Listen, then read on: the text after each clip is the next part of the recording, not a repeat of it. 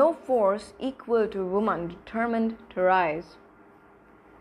You know, sometimes when I think about what I fear the most, it turns out that the only thing that scares the shit out of me is being typecasted into stereotypical beliefs of womanhood. Being told to do something that I do not envision for myself. I cannot stand when people in the most prejudiced manner become opinionated of what a woman should dress like, behave like, and become like. Be it in relation to career prospects, moving out, or just a relationship. What a woman does is no one else's ordeal, but hers entirely. It is not about being allowed to do something anymore. The idea of feminism does not cater to being let, really. Because guess what?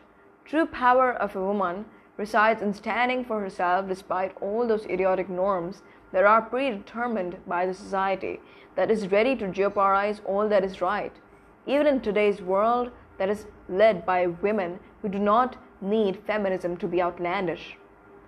They rise anyway. They let all opinions be damned into the peculiar mindsets that cannot grow.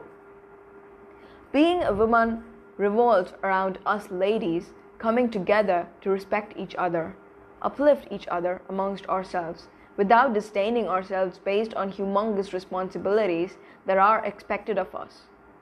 The strength of women today is discrete and should be, as a matter of fact, that way, independent of anyone's opinions and ideas of living life.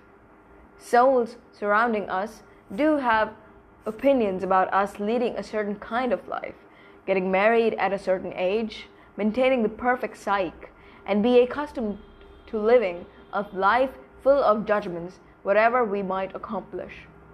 But you know what? Let those souls go to hell. No, really. I know a lot of people who tell me that I'm doing well, when I know that I could do a lot more better. Then there are people who tell me that I'm being so extra. Sorry, but I'm not sorry. You want to tag along? Good. I promise you it's going to take some balls to deal with that kind of extra. If not, I don't care. Women, no one's going to tell you this, but I'm here to break this out for you. Let me forever be known as the girl that does whatever the fuck she wants, and abide by that rule.